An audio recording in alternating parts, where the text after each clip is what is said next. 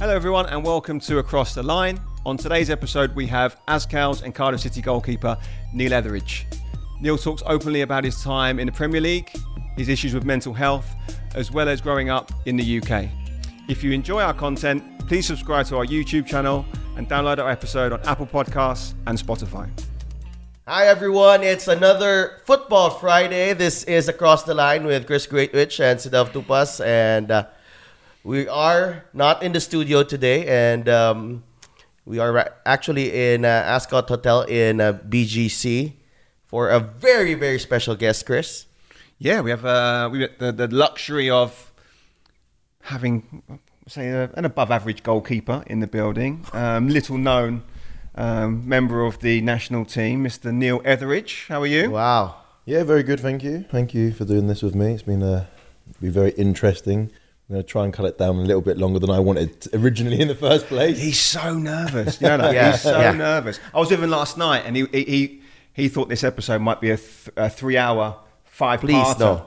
Please, three hours. Three hour, it's going to end up like Lord of the Rings or something like that. Like people are gonna come in and deliver. Room service is gonna deliver uh, food here for for uh, us to continue talking until.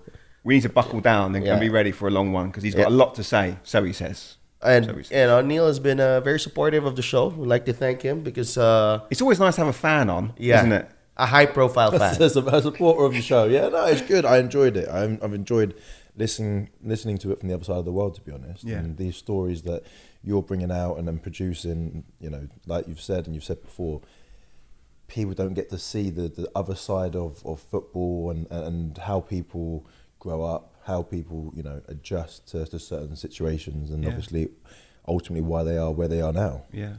I remember after the, we did the the Stephan Schröck interview, that was the first one we did, and um, you know, Neil messaged me. He was like, "Wow, it's, it's really good. Now, when, when can I get on the show?" And then he was a little bit reticent to get on there. I think he's a bit worried we're going to catch him out. But um, let's see how we get on today. I Yeah. think I think he's ready and he's willing to uh, give us some insightful but, stuff. But I, I thought the studio gave gave it a more conducive, um, you know, atmosphere to you know let people express themselves. But we'll see. Ascott is quite comfortable. Yeah. uh, with with the, with the room here. you were trying to intimidate me in a room, in a dark room, is what you're trying to say. To Yeah. me. Basically, we wanted to get you in a room and interrogate you. Yeah. Like he was, you Well, know. uh, spotlight in my face, basically. So we found a more comfortable Yeah. surroundings for hopefully we'll be a bit more relaxed. Yeah, yeah. During during the course of this uh, of this interview, but I mean, I, I really I want to start at the beginning with you. I want to get hmm. you know, straight into it um, because you're known as a goalkeeper, mm-hmm. right? Everyone knows you as Neil Etheridge, the um, the man between the sticks. But I've done a bit of research on you, and apparently you weren't meant to be a goalkeeper back in the day. You were a striker. Is this is this true? I think you can flip that. I was meant to be a goalkeeper. um, I think let's put it that I was meant to be a goalkeeper. Yeah, no. I, when, let's be honest. I think um, when you grow up playing football, the sport you love, football or a basketball or whatever it is, you want to be the main player. Let's be honest. The Yeah. goalkeeper's not always the main attraction on the on the on the field. So yeah, I was a striker. Used to score goals and. I was usually quite bigger than most people at, at that age, and I used to kind of physically. Well, I was just I was just physically more developed, I Yeah. guess. So um, yeah, and I enjoyed it. I remember in 2010, I think it was, it was the Millennium Cup, and I'm sure you'll get onto it with your research.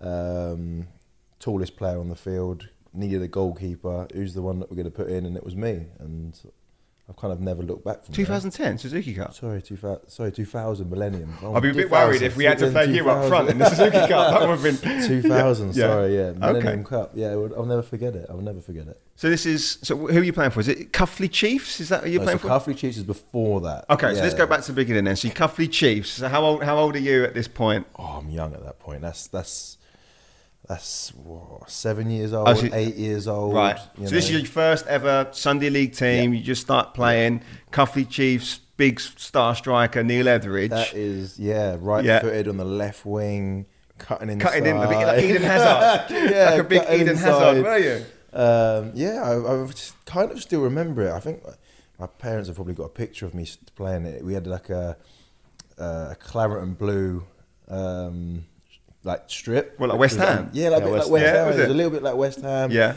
Claret Blues, a North London team. Um, that's where I grew up um, before moving, and then yeah, obviously played there as a striker. Never played in goal for them. No? just just you know, sh- straight up tearing it up down the wing. Yeah. Uh, and then when I moved down towards south southwest, Yeah. um, Southwest London, yeah. that's when the transition started to happen. How, how was the transition like playing on uh, playing striker and then on goal all, all of a sudden? W- was one of your teammates uh, injured or I can't remember one of the situations. I mean, you know what it's like when you any uh, sometimes you probably didn't turn up. You know, you know, it probably just didn't turn up. It was like a, it was the Millennium, it was the Millennium Cup. Um, So was it just a normal Sunday you know league how competition? It's like uh, yeah, like a five-a-side, seven-a-side Right, yeah. competition. Seven-a-side competition. Um, you know, you play six, seven games. You're in a group stage, and they're trying to make it a little bit like the World Cup, but it's all in one day. Uh, you know, everyone, the families are there and watching, and there's a barbecue and food and everything like that. Yeah. Um, but from start to finish, I, I played played in goal. Is it, so this is for, was it Heart Boys? This is Heart This is Boys. Heart Boys. This is and how Heart old are you at this point? Um. So that would have been I would have been ten. 10 years old. Yeah, so I would have been 10 at this point. Yeah. Um, really enjoyed my time in goal, funnily enough. I Yeah. didn't think I would. I didn't think I would at all. You know, from a striker to a goalkeeper, uh, it's a bit of a strange one. And I remember, and I can still remember the picture that um, I got goalkeeper of the competition. I think my team actually went on to win the competition. Right. They may not have made, may have made that up, but I think we did. Yeah. In your mind, you won the In my tournament. mind. Yeah. we won. In my mind, we won. Right. But I remember definitely getting like a trophy, like you know, best goalkeeper, top goalkeeper, maybe top player or whatever. But, Yeah. And from then, I never really looked back. I still, so I don't know. I still played um, outfield for my school. Right. Um, like going on into like um, secondary school and stuff like that. I always played outfield for my school teams. Right. But always played in goal for my Sunday, my Sunday league team. Yeah. So what was it about? Obviously, if you go in a tournament, you do well, you win a trophy. That that's an, an initial, immediate sort of gratification mm. for your, your your efforts in that one particular tournament. But what was it about goalkeeping that, from that moment, you were like, wow, this is, I think this is me now. I don't know. I think it was a it was just a transition of like this is like I don't know. I don't, I don't even know what gloves I was wearing. I didn't know why. I might, did I even get like chucked in? I don't remember, but just being chucked in, really enjoying it, really really enjoying it. Um, and obviously, when you get like an award, Yeah. it's a satisfaction that oh well, I must be all right at Yeah. this. Let's give it give it a shot. Uh, and it was a year before we get went to eleven aside. Right. yeah? Um, and the goal back then obviously felt Enormous. absolutely, yeah, absolutely massive. Um, so then, yeah, I, mo- I'm actually moved on. I don't know if You probably haven't got it in your notes. I was quite a um, attractive goalkeeper that I actually ended up moving off to a uh, team called Aldershot Traco. Yeah. Um, because they were like dominating the league. So I spent one year in 11 aside football at Heart Boys, um, and Aldershot Tracker, who were like dominating from like the, the ages and ages. They said, "Oh, do you want to come sign over us?" And no one liked them. They were a dirty team. I remember they were a dirty team, but they would they just win. You know, they won everything. Right. And I think my dad was a little bit adamant at first, like, "Do you really want to?" But I guess for me, it was all about winning. Yeah. So I was like, said to my dad, like, who doesn't want to go to a team that are winning everything? Yeah. and then obviously I moved to them. So you But mo- you were playing regularly for them uh, in that team. Yeah. So I, I just, you know, I played. I mean, there was a bit of a situation. I think um, muddled up in times. Obviously, I'm sure you'll get onto. I signed for an academy when I was 12. Um, but you still play Yeah. for a Sunday league team. So you're signed to an academy, but you're still playing for a Sunday league team. You have to manage that. But there was another goalkeeper who people really liked, similar sort of height to me. You know, um, funnily enough, he's the one. When I was playing outfield at school, he'd be the one who went in goal. Um, I just remember like one time the coach for Heart Boys saying, "Yeah, you're both really good, and you'll play this half, and he'll play that half, and then you'll play the first half next game, and he'll play the second half." And I think that was kind of a situation. I was like, you know, I didn't get into this to to not play. I wanted to play, and that's obviously Yeah. when I went.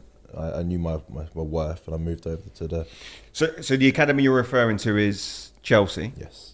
So, you were at Heart Boys at the time when Chelsea then signed you with the academy, or you already gone to Aldershot? I, went, I was at Aldershot. I was at Okay, Aldershot. so you're what, yeah. 12 years old at this point? Twelve, yep. Okay, so you're playing for Aldershot Tracker. Yeah. They're smashing everyone at the Sunday League Yeah. level. You're now playing full games because you've, you've you left your other team and the other really good goalkeeper. Do you know, what's he doing now, by the way? Is he still playing or not, not playing? Or you have no idea? Oh, yeah, I went to school with him for so long. I couldn't tell you exactly. You have no idea? Sport and no, I have no idea. But then you get signed to Chelsea alongside playing with Aldershot Tracker. Um, how how does that come about? How how have they? well, Where have they seen you? Have they seen you in a tournament in a, in a Sunday league game? How, how does that Um, happen? That was, um, I think, uh, I can't remember who uh, brought it. up. I think it was James, Younghusband. Yep. Previously said about how you, when you grow up in the UK, you're basically you'll play for a Sunday league team.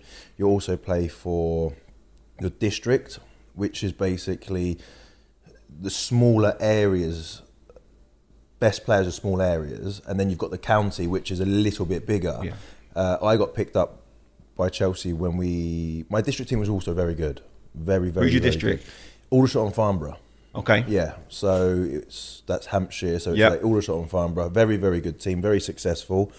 Uh, got through to I think a semi final of some sort of competition um, where they basically obviously the further you get on into the competition, the the wider the area is that, that you play. So we ended up playing a team from London somewhere. It, Yep. it may have been like more towards London or you know Yeah. um, and their goalkeeper at the time was also in the Chelsea academy. Um, and I remember them. I must have had a really good game, and the the manager of their team was a scout for Chelsea, and spoke to the manager of my team, and spoke to my dad, and was like, "Look, we'd Neil like a six week trial trial at, um, at Chelsea?" Yeah. um, and it kind of went from there. So you've had quite that's quite a, a big jump because you've gone from splitting time. Sorry, you've gone from not playing in goal at all, hmm. splitting time Yeah. with another goalkeeper, and then being picked up by Chelsea all Yeah. within the, spa- the span of pretty much two years. Yeah. is that right? Yeah, and that's also so dropping it in there. I never got picked for my county team. Oh, that's cut. You- You're still upset about that. I can I. I am. I'm I'm a little bit hurt. Like I remember and Hampshire, right? Hampshire being your county. that would have been Hampshire. Yeah. Yeah. So Hampshire County. So that's what I'm saying. Like the districts, you've got you know two cities or two towns. That's your district, and then you always widen it and widen it, and that's your county. Um, I went for trials for the county. Didn't really enjoy it. Kind of. In fact, I kind of thought I'd just walk in and get the spot. I never got a phone call back. really? Yeah, I never got a phone call back. Who got? Who did they pick? I have no idea. no. Couldn't tell you. No, I just know I wasn't even featured at all. No. Yeah, strange, really.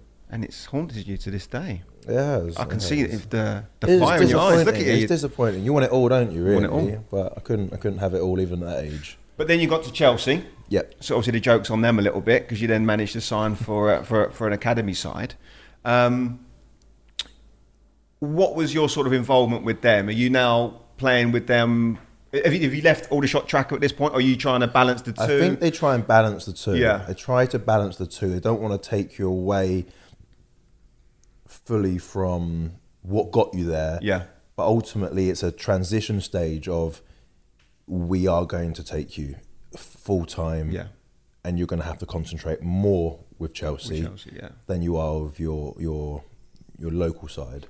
And what was that team like at, at that time?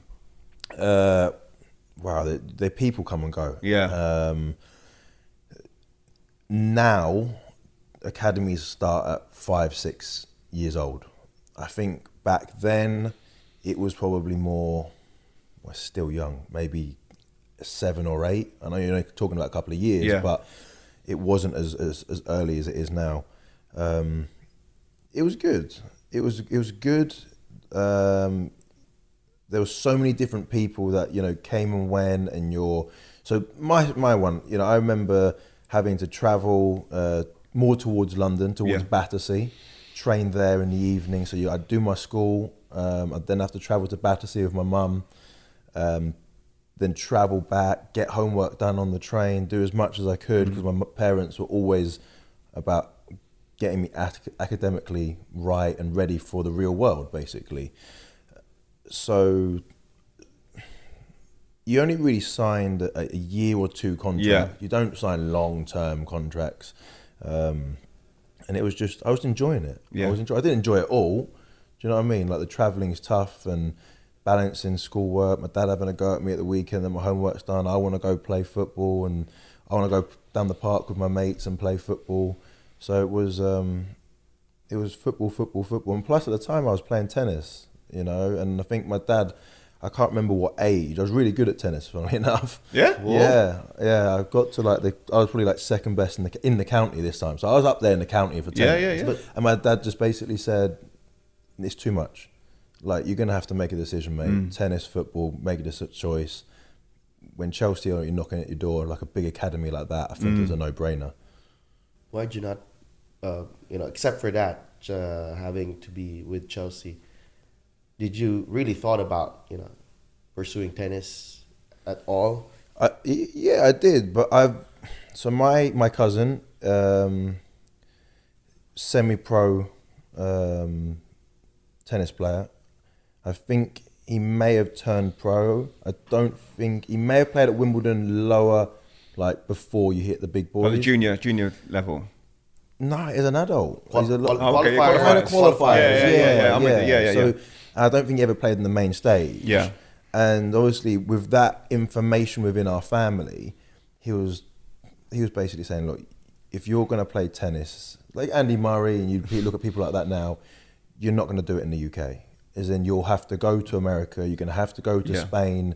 You're going to have to, you know, as soon as you finish school, you'll be off. And it's a very tough industry. That I Mm. mean, any sport is, but when you're talking about a solo act, that's a you know, It's uh, quite a solitary, you know, sport, isn't it? And, Yeah. and obviously, when you when you play tennis, you've got your team around you. You know, Mm. your, your, your coach, your nutritionist, you know, your, your psychologist or whatever. But essentially, it's all down to you as you know. In, It's just in, you on the court. You know, you're on the court, and you have Yeah. to deliver the goods. And I think.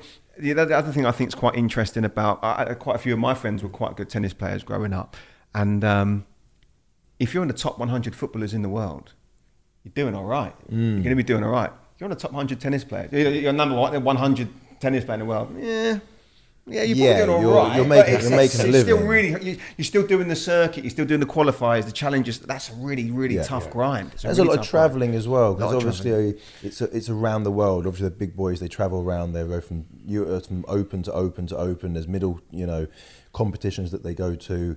Sponsorship, you know, I mean, there's a lot of Yeah, mo- yeah, yeah. funding involved that people forget about. Yeah. Whereas uh, you have to be very privileged in tennis and uh, in individual sports to be able to have that. And, and even like Lewis Hamilton, Mm. I've read his, you know, and seen documentaries about him and how his dad didn't, they didn't really come from anything, but at the same time they had sponsors. Yeah. Uh, it's it's a that's a massive risk. You have to be top top top to, to kind of make it an individual sport. I think. What sort of tennis player were you? I'm really interested. I had no, no Serving I, volley I, guy. I, I can see you being like an Ivan Lendl or I was even a- I Izovic. Even Izovic. serving style. guy. I tell you what, I Come on. was. I was a big server, obviously. Oh, yes. Big server, straight to the net. that was me. No back of the court. No, you know, no top spin, no finesse. Just So like- you uh, weren't even Izovic. It was more like Greg Rusedski. Yeah, that I was thinking that a bit of Greg was that. Rick just like big, big Greg down, bang, smash. If I don't, He wa- if I wants don't to give him finish service- rallies early. Oh, early. Yeah, like, just straight Finish to the the, net. point early. Yeah, I'm quite intrigued. You know what? I'm quite intrigued by it. I, honestly, I, I had no idea. You, I'd never, you never asked me to play tennis, never, ever. I never, never. I mean, Probably because I beat you, I reckon. I mean, Phil plays tennis. Phil Phil Young play- yeah, plays he's- tennis, yeah. but he Chad- Chad hasn't likes tennis. really, you know. but but No. uh, obvi- this is quite interesting for me because obvi- that's an individual sport. And what I, I asked the question earlier, and we, we didn't really explore it, but I want to explore it now. Is that sort of mindset of obviously the individual pursuit of a tennis player, but goalkeeping is quite an individual pursuit in itself. Hmm. Like, and you know, people sort of say, "Oh, goalkeepers need to be a bit crazy." You know what I mean? Like, you, you have to have you have to be of a different. So, and no offense to you, you are a bit different. Like, you know, you, you I think everyone would say that. I'm very different. you are yeah. a bit different, right? In a nice way. I'm not sure, you know. But is that part of the allure? Do you think about being a goalkeeper? Like there is, although you're in a team sport, it is almost an individual pursuit. Like if you make a mistake in tennis, it's only you to blame. If you, if you make a mistake as a goalkeeper, I mean, it, it's it's going to cost you a goal more, Yeah. more, more, more than likely. Yeah. Is that something that you enjoy? Is it something that you thrive on? Or? correlation before, but if you think about it, yeah, I mean, you make a mistake in tennis, it's down to you as a goalkeeper. If you make a mistake, it's in the back of your Yeah, net, it's down to you. A lot of the times in tennis, obviously, if you if you win a point, great point, it, it doesn't really come to anything. It's just another point Yeah, on the board. Do you know what I mean? Like you got to crack on, you got to get on again, and it, it's similar to to to being a goalkeeper. You make a save. It's the game doesn't stop like when you score a goal. Do you know what I mean? You can save a penalty. The ref doesn't blow his whistle, so you can celebrate. You save the penalty. Yeah. It's just Doesn't get chalked up at the end of the match, no. is it? It's just keep going. No. Just keep going. Yeah. Uh, so yeah, I didn't realize in that sense, but yeah. Okay. I, I, I, I'm quite interested how you know the role of uh, your, your your mom and dad, Martin and uh, Merle, in uh, in all of this. I, I you're you're an only child, right? Yes. Yeah. So uh, how how how how are they uh, as to you? You know, being an athlete and a student at the same time, and just enjoying a lot of stuff on your plate. I think you know before. Um, let's go back back when. Do you know what I mean? Like talking about now is very different to back when. So when I was playing football at a young age, you know, it's a big sacrifice, not for, just for me as a player, but a massive sacrifice for for parents. My dad was working in the city, you know, London City. Mum was more at home. Um, straight, she'd have to sort out her working schedule to kind of fit with my footballing schedule. So if we go from me playing at, at um, Chelsea Academy, she'd have to finish a half day at work, I think on a Tuesday and a Wednesday, to then get a train with me, travel up with me, make sure I'm trying to do my homework on the school uh, on, on the train. Then we're coming back late, and you know, my dad's at home at this point, and no one can pick him up at the station. um, it's a big sacrifice, and then obviously on. Um, so I think if I'm correct, like Saturdays I'd play for Chelsea at this point, and then Sundays it would be my Sunday league team. It was just football, football, football, football. Uh, my dad was always telling me I have to keep writing school. I have to. I think he he knew that to make it as a football player, however your definition of making it or what your definition is, it's tough, hard, near enough impossible. Yeah. Let's be honest. Um, so he was obviously battering. Both of them were battering my academics. Um, but it's a massive sacrifice, and I think even sometimes on a Sunday they would go to church, and they would ask someone else to say, "Hey, can you just take Neil?" And it gives them a bit of breathing room as well because um, all I could do, all I could think about was was playing football. Oh, he's lucky. He's the only child. Yeah. They must have realised I can't, I can't do this again. No, it's true, and I do. You know, I feel I, I've grown up with some um, some some players who the someone in my year would have been in the academy, and the younger brother would be at the academy, and the the clubs do support that. You know, they do try and help. They've got drivers, even from a young age. Yeah. They'll pick them up from school, bring them into the training ground. But you see the mum, you know, she's there. Like the, one of the kids has got a game at so and so time at like ten o'clock. The next one's play at twelve o'clock, and like she's just there the whole day, the whole day, on a on the the gamble in a sense that it could all be for nothing in ten years' time hmm. ah. or longer. You don't know, but you do. I guess you know. I don't have children at this point, but you know, you guys can probably, you know, if that's what your son or daughter wants to do, you make those sacrifices to, to do it. Yeah, I think speaking as a, as a, as a dad, I mean, there is what what I've noticed if you're working in that coaching space where you're I'm dealing with a lot of different parents. You know, I, I've seen I've seen the parents who live vicariously through their kids. And I'm sure you would have seen it as well, you know, where you see the parents and it's like it's all about their kid making it. Yep. Not necessarily just so the kid can make it, Yep. But so they can have a, you know, they're afforded a better life for themselves. Um, I, I- think the the role that a parent plays is, is vitally important, and probably none more so than in, in your situation. I, I know your mum and dad, and I think um, on the one hand they've offered you the opportunity, in a sense of supporting you in the right way. Um, i.e., obviously bringing you to the games, bringing you to the training, offering you that, that emotional support as well as the physical support of actually you know bringing you to the trainings, etc. But also giving you the, the balance of listen, but you still got to make sure that you, you work hard reality. academically because, like you said, it, it is impossible to make it. Yeah. It is it is impossible, right? It is impossible. I don't know how you've done it, but you- you've done it, right? but, but but but obviously, and then I think also with that and t- tempering the, the the sort of the drive and um, you know and the passion for wanting to make it, I think it takes the pressure off a little bit if you have something to fall back on. Um, and it's something that I've tried to emphasise, having you know working a lot with kids. Is listen, if you put all your eggs in one basket with football, you're setting yourself up to fail Yeah. because you've got to have that um, that sort of safety net Yeah. um, um, attached to to whatever your pursuit is. It might be football, it might be you know another sport, it might be you know a, a different profession.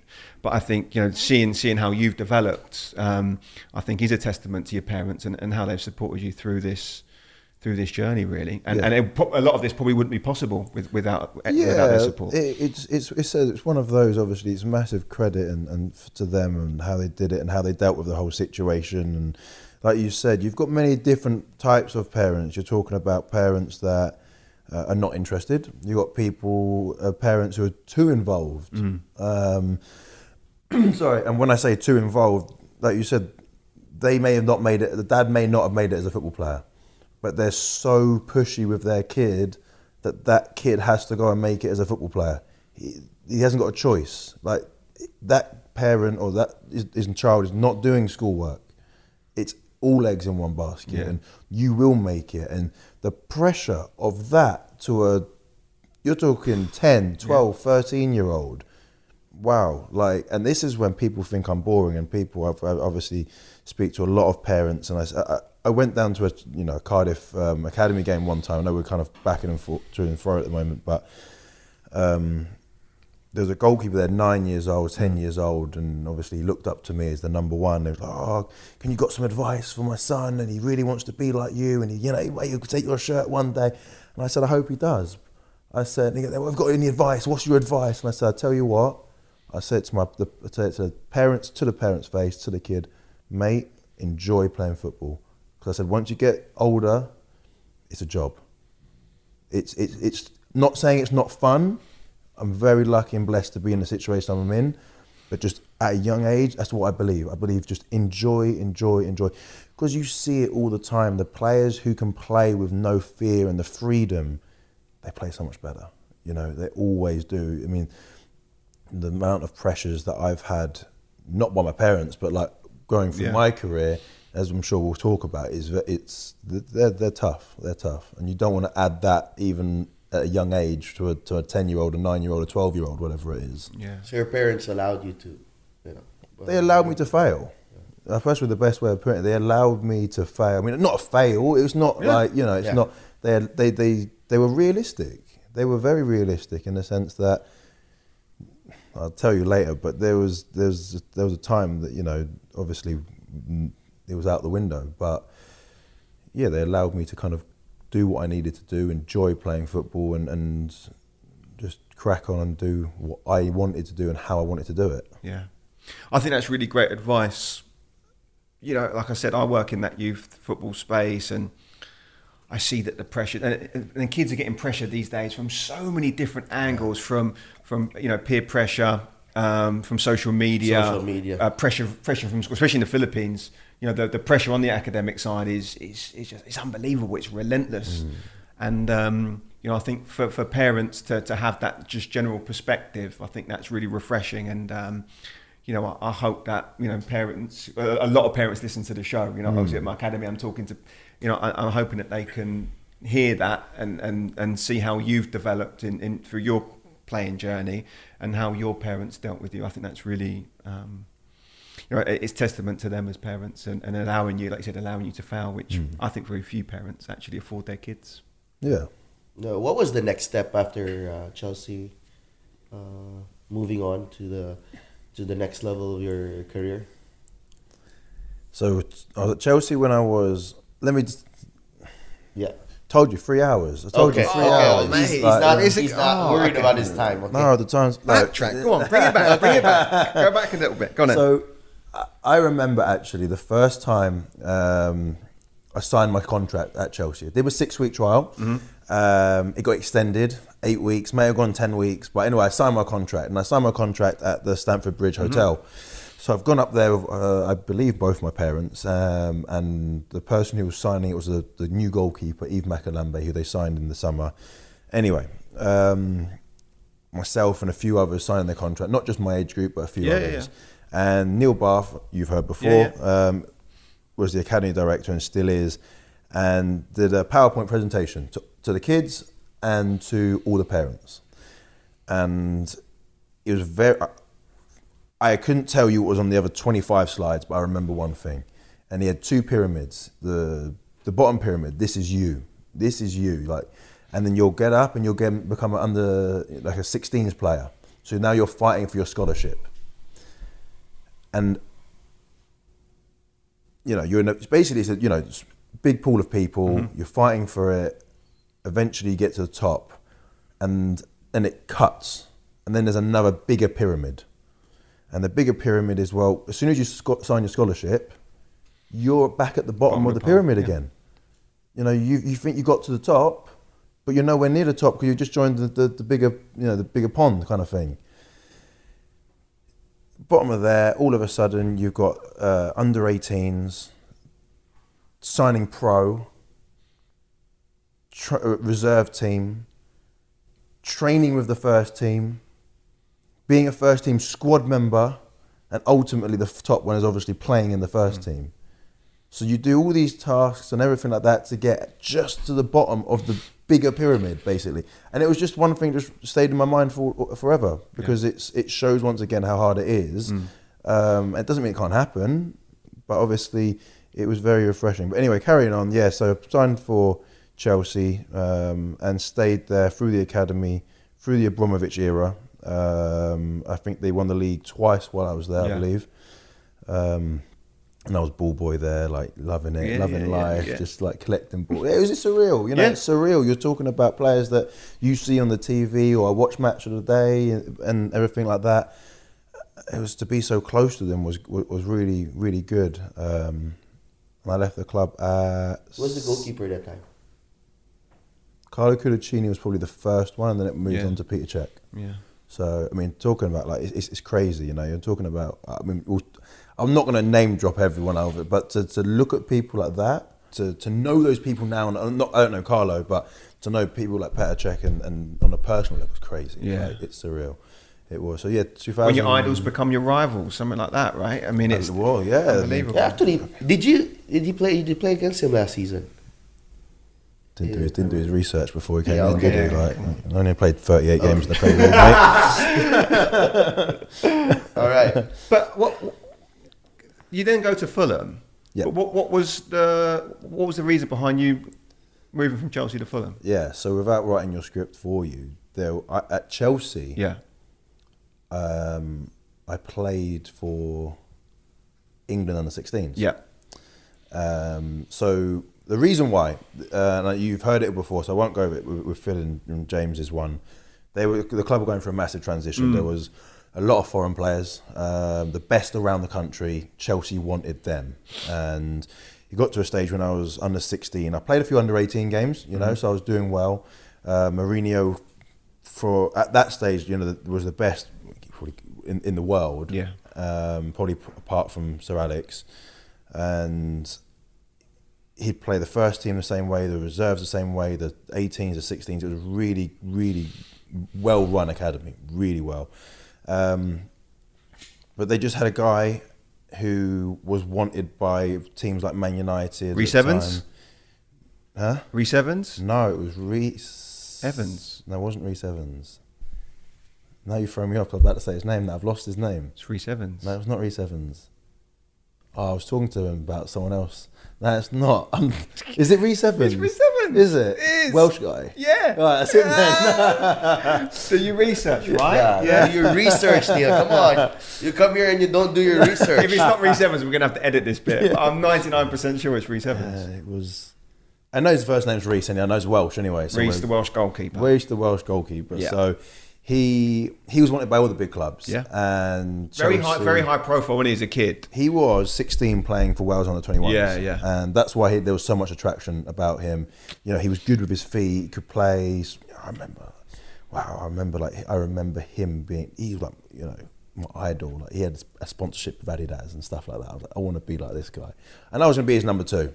Ultimately, I was going to be his number two, and it was uh, there's something called the Victory Shield where, let's get this right, Northern Ireland, Wales, Scotland, and England play each other Yeah. Mm-hmm. at youth level, and the best players basically play Yeah. against each other. So I played one game in the Victory Shield for England, and Reese played his games for Wales.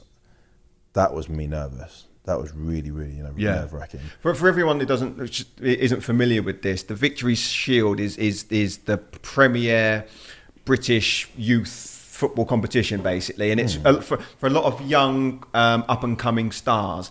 It's their sort of first exposure to like it's in front of the sky cameras. You'll get a big crowd. It's normally it's normally in a big big stadium, and these kids are sort of the best 15 16 year olds Yeah. in in the country at that time so you know you're looking at this competition and basically you're looking out for who's going to be the next sort Big of thing. superstar player to come through through the ranks so obviously you're playing in in that kind of kind of setting and, and a lot of these guys are you know potential earmarked as, as future stars who who from your age category have, have gone on to to, to do do big Well, from things Chelsea, I was fortunate to play with a few more. I've, I've played with people like Scott Sinclair, Yep. Uh, Jack Cork, now at Burnley. Yep. Um, one guy who's gone on to play, I think he's at Fenerbahce. Oh, there's a few. I can't. You Yeah. Know, that, the year kind of above me was a better year Yeah. than mine. Um, who was that whose whose year is oh, that Yeah, with Jack Cork. Oh, that was the year above you, That's yeah. the year above me more. Yeah. England's w- side, um, mm, you know, my friend obviously now who's who was um, the goalkeeper Alex Smithies. yeah He was in the England team with me at that time. yeah Um, the oh, the people Victor Moses, yeah you know Chelsea, Yeah. Liverpool, right? Chelsea, yeah Liverpool. yeah yeah yeah Uh, was, was at Palace. Danny Welbeck, yeah um, Henry Lansbury. yeah Uh, oh, Arsenal yeah, Arsenal at the Arsenal time now, yeah Aston Villa. Was it Nottingham Forest? So there's a few, you know. Yeah, I, yeah, can't, I yeah. can't think of all. There was a few, but anyway, I got to that stage, and Chelsea were, were clear to, to my parents or to my dad and my parents. They said, "Look, we could sign Neil here as a scholar, you know, but the reality is he's not going to play. So we suggest that it's it's better for his future to to you know leave us and find somewhere else. And I, it put me in good stead that I was playing for England under 16s at the time, Yeah. because it opened so many other doors, and and that's when I made the transition to to Fulham. Did you did you know that move was was potentially on the table? I was going to go to Palace. Are we really? Yeah, I was going to go to Palace. I had a few phone calls. I remember someone from Liverpool calling me. I think Everton wanted me to do like a trial up there. Yeah. Um, West Ham. I think I did even a game for West Ham. Really? Yeah. Yeah, I played like a trial game for West Ham, but um, no, for, uh, Palace was the closest one that I could have gone to. Yeah. I remember I even went on a, tri- a week trial there. Stayed in digs there with someone. Really enjoyed it. They were in the championship at the time. Yeah. Um, Fulham came knocking. It was a little bit closer. I didn't really mind about that. Um, Fulham gave me a better contract. Right. And you're talking like an extra little bit of money. Yeah. Um, but it just felt right. You Yeah. know, it felt it felt right. So, I mean, normally when, we've had these conversations with, with some of the other members on, on uh, of the national team who've come on the show, that, at that moment when you get released, for a lot of people, it's like it shattered dreams. It, it feels as though it's the end of the world. Just from judging what you said there, you felt as though it was just going to be a case of which door do I go through at Yeah. this point. So there were other options for you here, and, and you felt like you were going to land on your feet no matter where you went. Is, Yeah. is that is that a fair Yeah, assumption? That's, that's that's basically it. I was in a very fortunate position at that Right. time that, like I was saying, I was playing for England under 16s, the top top, top level, Yeah. top goalkeepers. It was literally which door I I wanted to walk through at that point. Okay. Well, at that time, um, was playing for the Philippines. No, did it cross I was your mind? 16. I yeah, was but 16. but you know you're you're already there with with some of the best players in England. But Uh, no, the honest answer is no. Um, I you know, I didn't really know much about the Philippines national team at this point, um, if anything, if I'm honest. Um, and at that point, it was just about so much happened. You know what I mean? 16 years old, I just left school, just got a scholarship. Um, thought I'd be like, you know, play for England one day, kind of thing. Um, and from then, you know, there was so much going on. No, I didn't. I didn't know much about the Philippines national team, to be honest. No.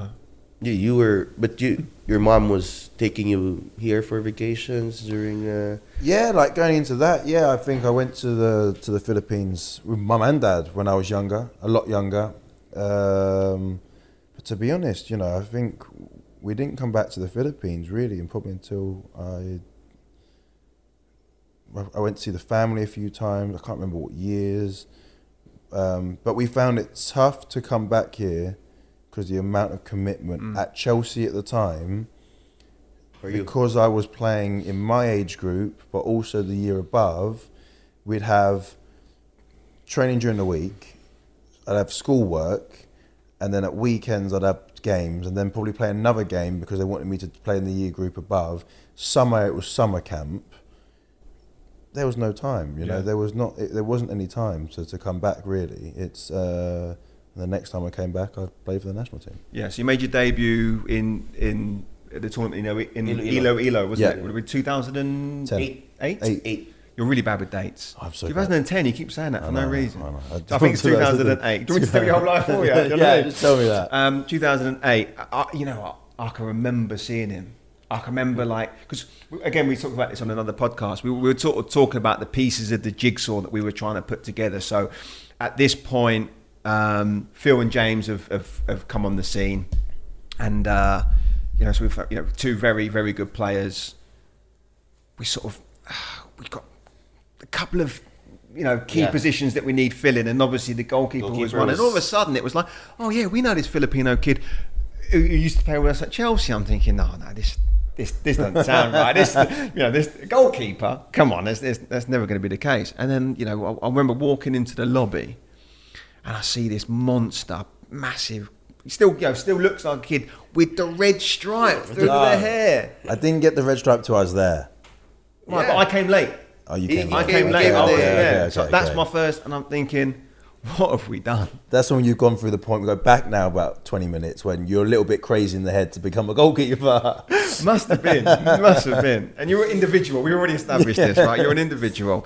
Um, but yeah, I mean, how how did that kind of come about? Because like the red hair, or Not the hair. No, I'm on from the hair. Leave. I don't want to touch on that anymore. All right. Um, how how were you sort of contacted? How how were you called up? I think um, so. I would have been at Fulham, Yeah. and I the, the previous president of the PFF Mari Martinez, the late Mari Martinez. was he the one, or who's one before him? No, he was the Romualdez. Johnny Johnny Romualdez. No, it couldn't have been him then. No, So- Ma- Mari It was Martinez. Martinez. I'm pretty sure it was Martin Martinez era. Yeah. So I think they tried to contact me, and I wasn't interested at first yeah. Why not? because I was still half in the England setup. But at this point, I'm not really. Yeah. You know, not not particularly being used. I, I remember playing for the under 18s at Fulham, Yeah. and the guy on the bench went with England under 17s to the England World Cup. And Guy I, on the bench. the guy your on the bench of my team that I'm playing for went with England. Wes. Wes Foderingham. Foderingham. Yeah. Went with England's team Really. under 17s, and I didn't get called up. But I was playing, and I was playing well. I, I remember playing well. Um, that was a bit, a bit of a sucker punch. Again. Yeah. That was a bit of a You, sucker you, punch. you've been sucker punched a lot. That was a frustrating time. Um, did that ultimately t- make my decision? It definitely made a big impact into why I made the decision. To Yeah. be honest, yeah. Um, so when I got a f- call call up to go to the national team, it was, "Hey, do you want to fly over?" My mum's like, Yeah. big gasp and like, "Oh, "Okay, but you have to pay for your own flight at this point, and Yeah. we'll reimburse you if you make the team." what? Am I not to say that? No, it's great. it's okay. Like, I, because it's we, shocking. We, we, we know the same story. Yeah, it's shocking, We know really. the same story. And when you think back to it now, I mean, like we we had this conversation last night. Ironically, you know, it's we're at the stage now where I think a lot of people are sort of coming out of the woodwork. Yeah. You know, there, there are people from all over the world, and it's like, you know, yeah, we'll bring you in, we'll, we'll take a take a look at you, and here we have a player of, you know, his, his profile is high, right? In, in terms of like, he's got really good experience for a young goalkeeper. He's got his connections with other players on the team. He's in, in a position that we we desperately need, right? Yeah. And he's willing to come out, but you've got to pay your own way, right? And if you make the team, we'll reimburse If, you. If if, you make- It's a, it's a risk, isn't it? it's a high, it's a big risk, mate. Because the other thing is, you know, and what people don't realise is, you're attached to a professional club that are in Yeah. the Premier League at this time, and if you go away, someone else is going to be waiting there while you're we, gone. we touched on this last night. If you believe enough in your ability, it will be it will be a fine. yeah, And that's for me. That was it. I knew I, I I was going to come. I was going to show everyone what I could do. And if you didn't want me, okay, the door's closed, but fair enough. But I know myself. Yeah. You know. But at, at that time, uh, I think Fulham was fighting uh, relegation as well. Uh, Yeah. Fighting to stay in the Premier League. Yeah, they were for a few years ago in that time. Yeah, they were. Yeah, they that, were. that time I remember watching uh, Yeah. a few Fulham games in the hotel in Yeah, we stayed up last game of the season. I remember. I actually remember being a, You, abroad. you were there. You were there. You were. I, remember, I think I could have. Yeah. It could, could have been that competition or the one after. But anyway, yeah, Yeah. I was. Um, I was happy to to to to fly out, learn, understand the dynamics of this. Still young, you know. I'm still young in the head, 18 Yeah. years old. To learn about the Philippines. And then you know, once you put that, that jersey on, it's game over. You're not playing for anyone else. That's it. That's your country. Mm. That's, um, and I was so happy and so proud. It was surreal. You felt right. You know when it feels right. Mm. yeah, yeah, yeah. yeah. Um, yeah, I can't, I can't, I can't say any more. I, Yeah. I, I literally walked through the hotel lobby. I remember singing the "No One" on Alicia Keys. You were you there at that point? No, no, no. no. Didn't you think? I flew in the day before the game. Did you? Yeah. yeah. You were you were there early. I, I was there early. Yeah, three- I remember having to stand up in front of the whole restaurant and sing Alicia Keys for no. It's a, like a you know initiation kind of thing. Yeah. Yeah, that's, that's Um, you don't necessarily just mean like the the the team environment. I'm guessing. Do you, do you mean like when you The sort of aura. let, yeah, all of it, like like the, the sort of the people, the yeah, um, sort of the a- atmosphere, the environment, like it's a The full very package. at, at that time. Let's just talk about that time. It felt like a uh, instant family. yeah, instant family, open arms, welcome you. Let's make something happen. That's, that was it. That's how I felt. Yeah. You know. So when I put the the, the the shirt on for the first time, I didn't look back and I never regretted it. it's probably quite different to the environment that you were used to at that time. Yeah, it's very cutthroat in, Yeah. in, in not just playing for England at all levels, but in the environment I'm talking about at academy level. Yeah. extremely cutthroat. I mean, it could, it could have been cutthroat. You know, I could have not made it. I might have not got my money back from my flight, but um, no, it felt right, and I was very very happy to, to put on the shirt. I remember talking to uh, the coaches, and um, so I came in. and It's like he was already there. It's like interviewing the coaches. Like, did you see our goalkeeper? And it just said that like he, they, they were so happy that he was kicking the ball past, you know, the half line, and almost near the penalty box. Yeah. the other team was like, okay, we're gonna know. We, we will. We, we know how to play. Uh, we can we can play through him. Yeah. Just give him the ball and let him punt it over. But to be fair, you know, when I joined the team, like I did a bit of research and stuff, and I, I've actually never have I met him maybe a few times, not many a times, but you had Casas in goal, yeah. and there was it was there was a lot of hype and a lot of Yeah. Compliments towards And- how and he, he- he was. was pretty good. and he was very good. Like you know, I've never played with him or against him or anything like that, but he was good. Yeah, he was good. So I knew I wasn't going to walk in t- and, and take the shirt straight away. I had to come and prove to myself and everyone else what I could do. but Yeah. Casas was not there. No, he that. wasn't. No, he He was- No, he wasn't I at think that he, point. he, he took a took a break from the national team uh, at that time. It was I think Ed was your Yeah. number two. yeah, it would have been. Yeah. Ed was your number two. Yeah. What can you remember from that? 'Cause, uh, the we had three games, didn't we, in that Challenge Cup qualifiers? Can, Yep. can you remember the games? the three teams. Yeah, can you remember the three games? You- First first cap. I'm pretty sure you remember that. Please tell me you can remember your who you played against in your debut. Bhutan, yeah. Oh my, Oh you're my so bad. god! Is it not? It was such a momentous occasion. I can't remember who the opponent was. No, who was it? Brunei. Begins with B, yeah. Yeah, I knew it was Bhutan, Brunei, and Bruton. Brilliant. Is that a new country? Just making it up now. That was. Oh, I remember keeping three clean sheets. That's what I do Yeah, remember. that's right. That's I do right. remember. I, I, I remember. I, mean, well, I remember meeting you. I remember the red hair. And then after that, your debut game, we won. We won one 0 um, The Brunei game kept a clean sheet. Solid performance. Look, Not really yeah. much to do, was, was No. it? The second game was completely different. Do you, do you remember that one, the Tajikistan game? We had the, Jason Cordova got sent off. Yes, I do remember. and I think you had a good game actually. Yeah, he had a You good game. You Really, did, really did good really well.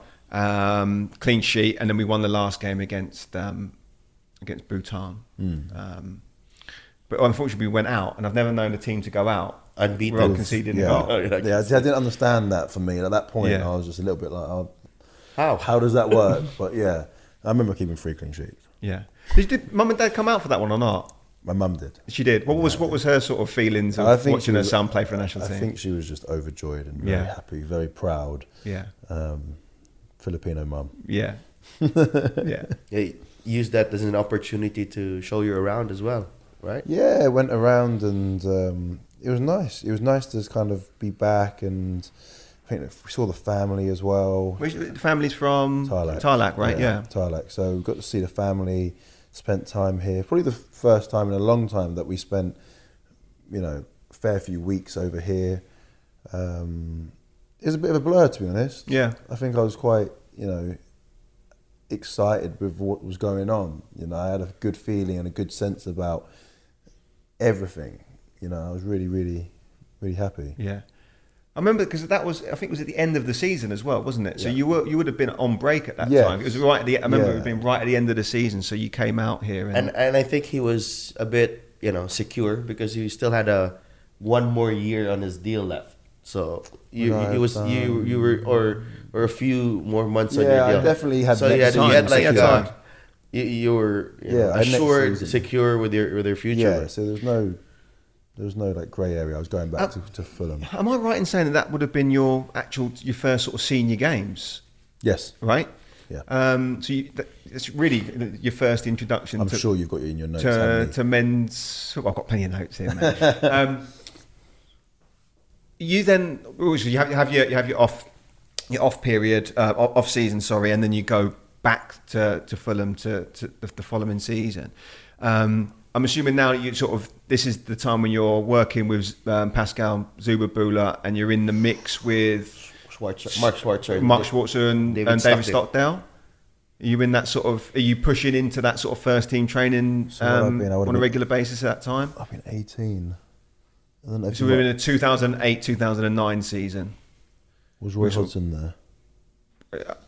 This is your interview, so I'm hoping you remember who you. well, look at your notes. isn't it? um, I don't know if that was a year early or not. Who did we have? We had Because who would have been your first youth, uh, first? Chris who would have been the first team manager when you were first? Les Reed. No, not Les Reed.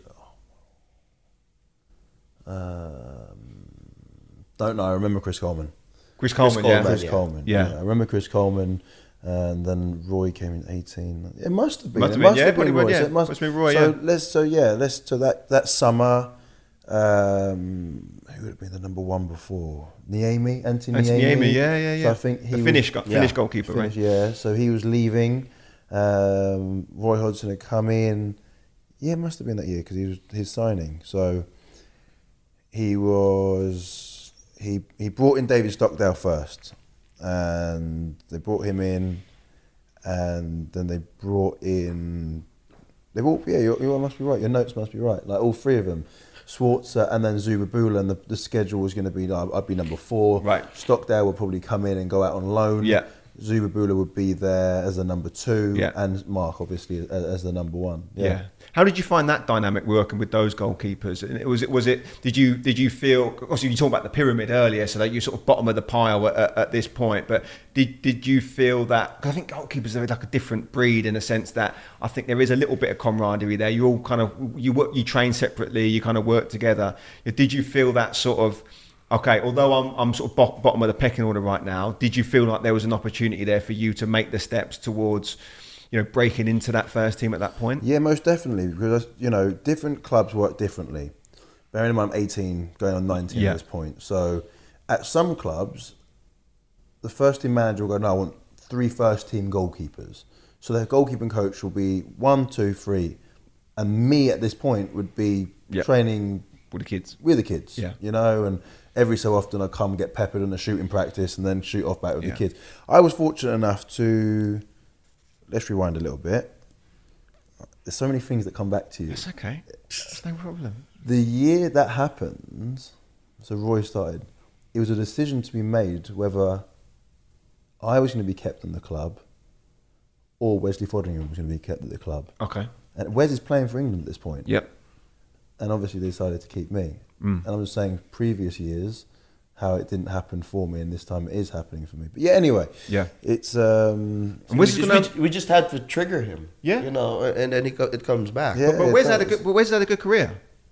yeah, You know what I mean? Like, fantastic, it, so, so obviously that's not. Pe- people might he think went out there to play week in week out football. Was Uh, Swindon? Swindon, was Swindon, You wasn't he? He know, went really, to- really well. he'd have really well. I had a couple of Swindon fans. and They were like, he's top. Yeah, then went to Rangers after that. Yeah.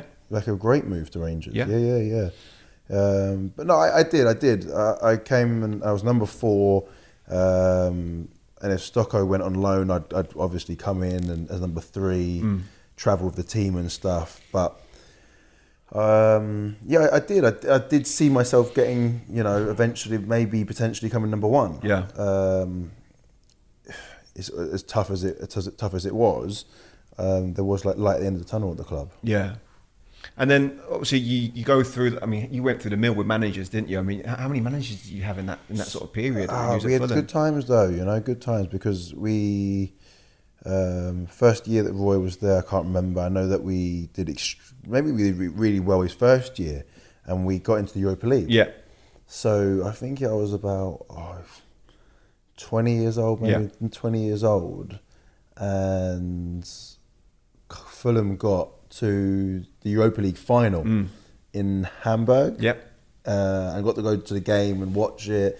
Great, you know, in the in the group stages we had Roma and Juventus Yeah. and great team. I mean, that that time at the club, yeah, fant- really, Yeah. really, really, really, you know, big club in Europe at this point. Yeah. you know, stayed in Europe I think for three years. Then we had um, Mark Hughes. Mark Hughes, Mark Hughes. Mark Hughes, and then we had Martin Yo, Martinho. and who obviously gave me my debut. Yeah.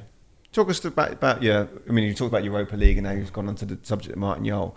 Um, how did it sort of? How, how did that whole situation come about with you having making your debut? Like, what were the set of circumstances? Because obviously, you probably would have been number three at the time. Yep. How, what What were the sort of the, the circumstances that allowed you to to make your debut in, in the Europa League? You remember? Yeah, I remember. I remember many things. I think that sort of time. It's like it's it's it comes back to you, but in dribs and drabs. Yeah. And and um, at this point, I'd never made a Premier League debut. No. sitting on the bench. I remember you sitting on the bench at this point for like two years. Yeah. Like I'm, you know, You, you see him uh, celebrating like a, a goal. Yeah, like, yeah, yeah. I remember seeing- like yeah. Stockdale's out on loan. Yeah. um, doing really well, and I'm just sitting behind Swartzy basically, and we become very. good. Pascal Zuber is actually still at the club. You know, he's still at the club at this, this point, but he's kind of taken a bit of a back seat. Yeah. You know, more of, maybe even like a bit of a coaching role, Yeah. and you know, getting older. Um, yeah, Mark the Machine, who just never got injured, basically. Um, I oh, he fractured his back one game. I remember. You remember? Yeah. know? QPR at home, and he had a few troubles during just before the international break. Had a few troubles um, with his back during the week, and he went in halfway through the warm up. And I thought, right, this is my Premier League debut against QPR. Um, I can't wait. Literally, cannot wait. There's a few times, and I go back in the dressing room, and he's stripped up, ready to go. I'm like, "Wha- wha- what's happening here? And he goes, oh, well, Mark's going to play. He's just had the injection. He's, he's, he's going to play. And that was, for me, the real start of seeing what it's going to take to p- become a professional football player. Yeah. It really was. Yeah. Many other times um, could have played, the Carling Cup at the time, which is another cup competition. And I remember I was meant to play. And I remember Mark telling me, so I, I, I ended up not playing, obviously. And I remember going to the next away game, and I'm sat in the hotel with Mark, where we're having a coffee or whatever after dinner, before dinner. I said, Mark, so I said, what happened? He goes, what, what do you mean what happened? And I go, well, I didn't, I didn't play. I thought I was going to play. You know, I was in a team during the week, Yeah. and Friday comes, and he, he said, you're playing. And he said, oh no, I, I played. And it was the brutal truth. He was like, you won't play. I'm like, hold on, we're friends here. Why, why are you being like that for? Yeah. And he said, no, no, you, you won't play because I'm never going to give you an opportunity for the fact that he's getting a bit older at this career. He mm-hmm. didn't want the club to see that a younger goalkeeper was coming in. And it was just ingrained in him that I'm not going to let anyone else take my spot. Doesn't mean if it's a cup game, if it's any, I'm playing every game. Mm. You don't exist. In a nice way, didn't say those exact words. And that, once again, was a big, massive help for me moving on to my Eye career. opener for you. Yeah, massive. Have you adopted that attitude Yes. now? Yeah, and that's that's yeah, that's from signing at Walsall to, and I, I said I've said to my number two at time uh, Craig MacGillivray at Walsall, I, I said that exact same thing to him, Yeah. and now he's going on to do better things at, at Portsmouth. He's done well, yeah. and He's done well. It's a dog eat dog world. And, and how was that man- manifested in your sort of daily routine? Is it just like in training, you're just super focused? Is it how you sort of look after yourself off the field? Is it is it just how you live your life in its entirety? Like how how does that sort of mindset? mentality. Yeah. I mean, every player will be, every player will be have their own ways, Right. how they want to do things. And what's your way? In, tell me, what, what do you mean? Okay, I'll give you an example, right? I like NFL. And um, if anyone's out there want to watch a documentary and want to really zone in on this, um, there's one on Tom Brady. He, he talks about he talks about basically when he was at, he played at, um, in college. Was in high school. He was mm. the backup quarterback in high school, and then he goes into the into college, and he's like the third or fourth choice quarterback in college. Mm. And then he goes and gets drafted by New England Patriots, and he's like the fourth or fifth choice quarterback there. And then he said, and once he gets in, he's like, I am not letting anyone take a play. I will let anyone take a play. And then, but basically, his whole thing is like, right, like, he's almost word perfect to what you're saying. I'm not letting anyone even get a sniff. Don't even give the coach the opportunity to think someone might even have a chance of doing the job as good as me. But really, he's all about like every day in training, it's relentless, relentless, relentless. I know you're a bit different 'cause I know you're, you're more sort of mm, not casual to training, but you're a little bit more. It's all geared up for the game. So if you need a rest, you need a rest. Yeah. But so that's really what I'm getting at with you. Like, what's what's your sort of routine? What's your sort of um, what sort of habits do you have that enable you to be of that kind of mindset and demonstrate that on a day to day? I think I will have a very different answer to if you were to ask my fiance Alex. Honestly, Yeah. I'm gonna take back and they'll be like, oh, I was chilled on Monday and Tuesday and went out for a bite to eat, Yeah. glass of wine and yeah, just turn up to Yeah, the game. No- If I'm asking honest truth, Yeah. you know, week to week, um, Saturday game, Yeah. Sunday or Saturday evening, relax. Sunday will be a chilled day. Um, Monday, I'll try to chill. Try to chill. I'm still buzzing from the Yeah, weekend. yeah. Um, Thursday's a little bit more serious.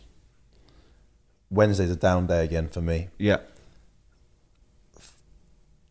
Thursday, Friday, Saturday, leading up to the game, you haven't got me as a person. Right. It's a machine. It's working. Yeah. It means that means waking up, eating right, um, focused at training, doing my work in the gym straight away after. Uh, I'm still doing all that stuff Mm-hmm. Yeah. Yeah. on the Mondays and Tuesdays, but this is now me focused. Yeah, yeah. I'll get home, nap straight away. No, that's it. You know, wake up, chill, food, sleep. Friday, same thing. You know, bit of training, eat right, sleep, wake up, sleep again. um, ready for the game on Saturday. Mm-hmm. Like that is you know, that is me. I think she'd have a different answer. She'd Yeah. be like a little bit more like this guy doesn't. This guy's football, football, football, football, football. Yeah. I don't think of myself that way. But No. I, I think, you know, if I was to take a step back and look at my life, it's very, um, I don't know how to say it, you know, it's very focused. It's very focused. So because I want to achieve what I have and more. Yeah. Yeah. I mean, I, I've when, when when did this? Is it is it something that you developed while you're at Fulham because of the conversations that you had with, with Schwarzer? Is it something that's developed over time? Like I'll, I'll give you an example, kind of from playing with you and then sort of having you a little bit when I've been on the coaching side. I noticed a marked difference in you as you got older in terms of your habits, in terms of just how you prepare for yourself. Like I've, literally just gone into his room, for example, and he's got his game ready. You know, so there, is- there is, there is, there, you know, there, there, there, for those who don't know what game ready is, it's it's basically a machine that you put on to allow your muscles to recover after an activity, right? To bring that here. Um, yeah, Yeah. and, Okay. and and and he's brought it with him, and he and he's um, you know that's how you demonstrate that you have to take care of your body, you know, and, and, and that's the, the lengths that you're willing to go to.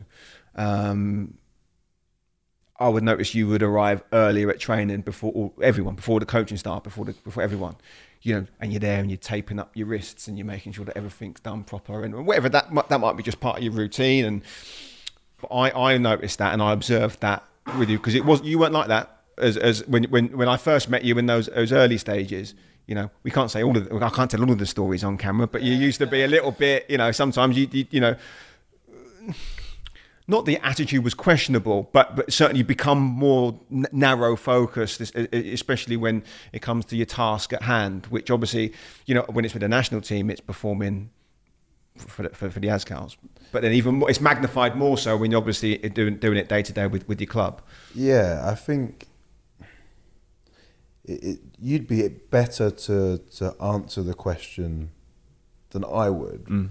But if I was to take a step back of who's Neil Etheridge, it's a winner. At all, everyone, and he has to surround himself with winners. Yeah. and going to the national team, for example, um, a diva would be probably the right way of doing it. I didn't know how to express myself at this time.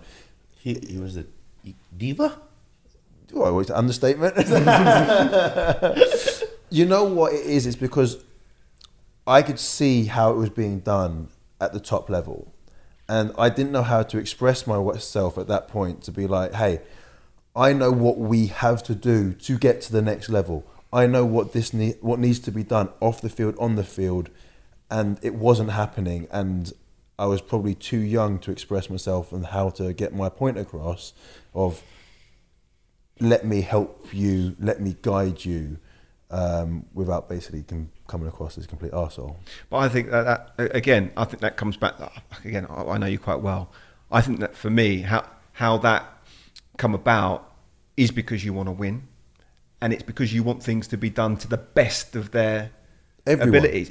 Everybody, and that comes with the food, comes with the prep, Yeah. it comes with everything. I, I, I fully understood when he used to go off on one, and people would be like, oh, "Neil's been a bit of a diva." I'd be like, hmm, is this the best preparation you could possibly have for the game? And if the answer is no, Mm. then he's right. Whether it's how he's doing it is right, that's a separate that's a separate thing. Yeah. That's a separate thing, right? And publicly, uh, privately, I'd probably go, "Listen, Neil, come on, mate. You've, you've been a bit of a bit of a. I'll, I'll back you up here, but between you and me, you've been a bit of a, been a what, bit of a bitch." and on that, you know what it is? Is that I, I for me, wh- why why would you give yourself an excuse? yeah, I think that's very very valid. wh- Why? Why am I gonna say? Oh well, I didn't have the pasta. I didn't play well. Well, no, have the pasta. Mm. You know, don't don't come out and say. Don't, I don't give myself excuses. You know, I don't want to give myself excuses. And you know, Alex at home, she knows that. Um, I'm probably harsh on her as well because I want the best of everyone around me. It's Yeah. like a it's a loving thing. Sometimes I can't get it across Tough right. love. It's tough love. Yeah. You know, it's real tough love. I'm I'm I'm there and I'm like, hey, this is gonna be done. I'm joking. But you know, it, it, I'm real. I'm, I am. I'm, I'm passionate, passionate about it, and sometimes I do go about it the wrong way. Um, but that's because I want. Everyone to be the, the best version of themselves they can be. You mm. know, and and I've, I'm learning that more and more. Obviously, as I'm sure we'll talk about of my career and how it's progressed and everything like that. Yeah. Okay. It's quite heavy, yeah. That's heavy, yeah, but I like I like it. Like, I I think when, especially when we I, I've had conversations with you about multiple things. Um, I think that's something that is is very evident, and, and sometimes it gets misconstrued, especially how you kind of project yourself. Like, um, and I don't think there's anything wrong with that. I think it's also a bit of a Filipino thing where you kind of have to be quite humble. You know, you have to be sort of, you know, you know it's, it's in God's hand. Is it? No, you know what I mean? Like that is Yeah. like, like, and, and I think anyone, you look at boxing, for example. I mean, if, if Manny wanted to, Manny could go out and go, listen, I'm probably the best boxer of all time, right? He can come out and say that, but that's not in his nature, and I get that. Whereas you, you want to be the best, and I don't think you, you're shy in sort of expecting that from other people to allow yourself to be that way. But I think sometimes that kind of get, gets It comes across misconstrued. as everything. I think it throughout my majority of my career, probably up until the last couple of years. You ask a lot of people on what Neil Etheridge is like. People who've worked with me before, people with Yeah. uh, media side of things and, and this, arrogant. Yeah, And I can see it. I can hundred percent see Yeah, it. It's not because I, I wouldn't say I'm an arrogant person. I think when people get to know me, I'd say I'm not an arrogant. I'm a very loving and, and caring person. But it comes across because as arrogant because I am obviously quite some sheltered at, at parts. But it's me wanting the best from, from for everything. yeah, You know, everything has to be to a, to a sense. It's o, uh, OCD. yeah. You know, everything has to be right. You know, um, and if it's not, I'm asking questions. Why? What? Why? Yeah. If you want to catch the second episode of his uh, two-part special, subscribe to us on YouTube, download our episodes on Apple Podcasts and on Spotify. Also, drop a comment para tuloy-tuloy itong Across the Line.